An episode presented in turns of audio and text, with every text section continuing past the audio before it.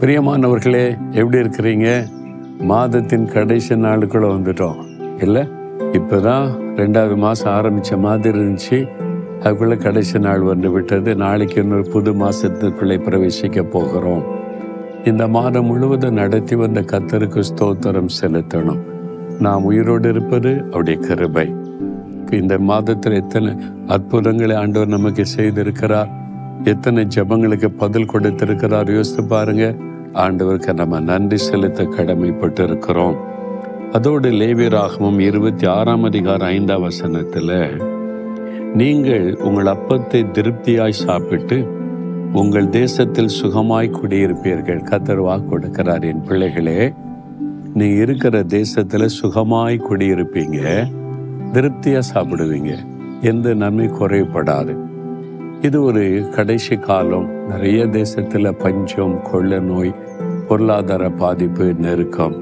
அதனால் எப்படி வாழப்போகிறோம் என்ற பயம் கலக்கம் நிறைய தேசத்தில் மக்களுக்கு வந்திருக்கிறது. அங்காங்கே நிறைய கலவரங்கள் போராட்டங்கள் விவசாயிகள் போராடுறாங்க மீனவர்கள் போராடுறாங்க பொதுமக்கள் இறங்கி போராடுறாங்க. எவ்வளோ காரியத்தை பார்க்குறோம்ல.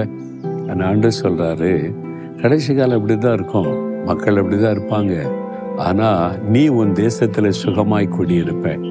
ஏன் தெரியுமா? நான் அவன் கூட இருக்கிறேன். உன்னை சுகமாய் குடியிருக்க பண்ணி ஆசீர்வதிக்கிற தேவன். அதனால சூழ்நிலைகள் எல்லாம் பார்த்து நீ பயப்படாத. கடைசி காலத்துல இப்படிதான் இருக்கும். பஞ்ச காலத்துல கூட நான் உன்னை சுகமாய் வாழ்ந்திருக்க பண்ணுவேன்னு ஆண்டு சொல்றார். உங்கள் தேசத்துல சுகமாய் நீங்கள் குடியிருப்பீங்க. திருப்தியா சாப்பிடுவீங்க. அதாவது குறைவுபடாது நன்மை திருப்தி ஒரு மன திருப்தி சந்தோஷம். ஆண்டவர் என்ன நல்லா வச்சிருக்கிறாரு சந்தோஷமா வச்சிருக்கிறாரு திருப்தியா வைத்திருக்கிறார் நீ மகிழும்படி கத்தர் செய்வார். விசுவாசிக்கிறீங்களா?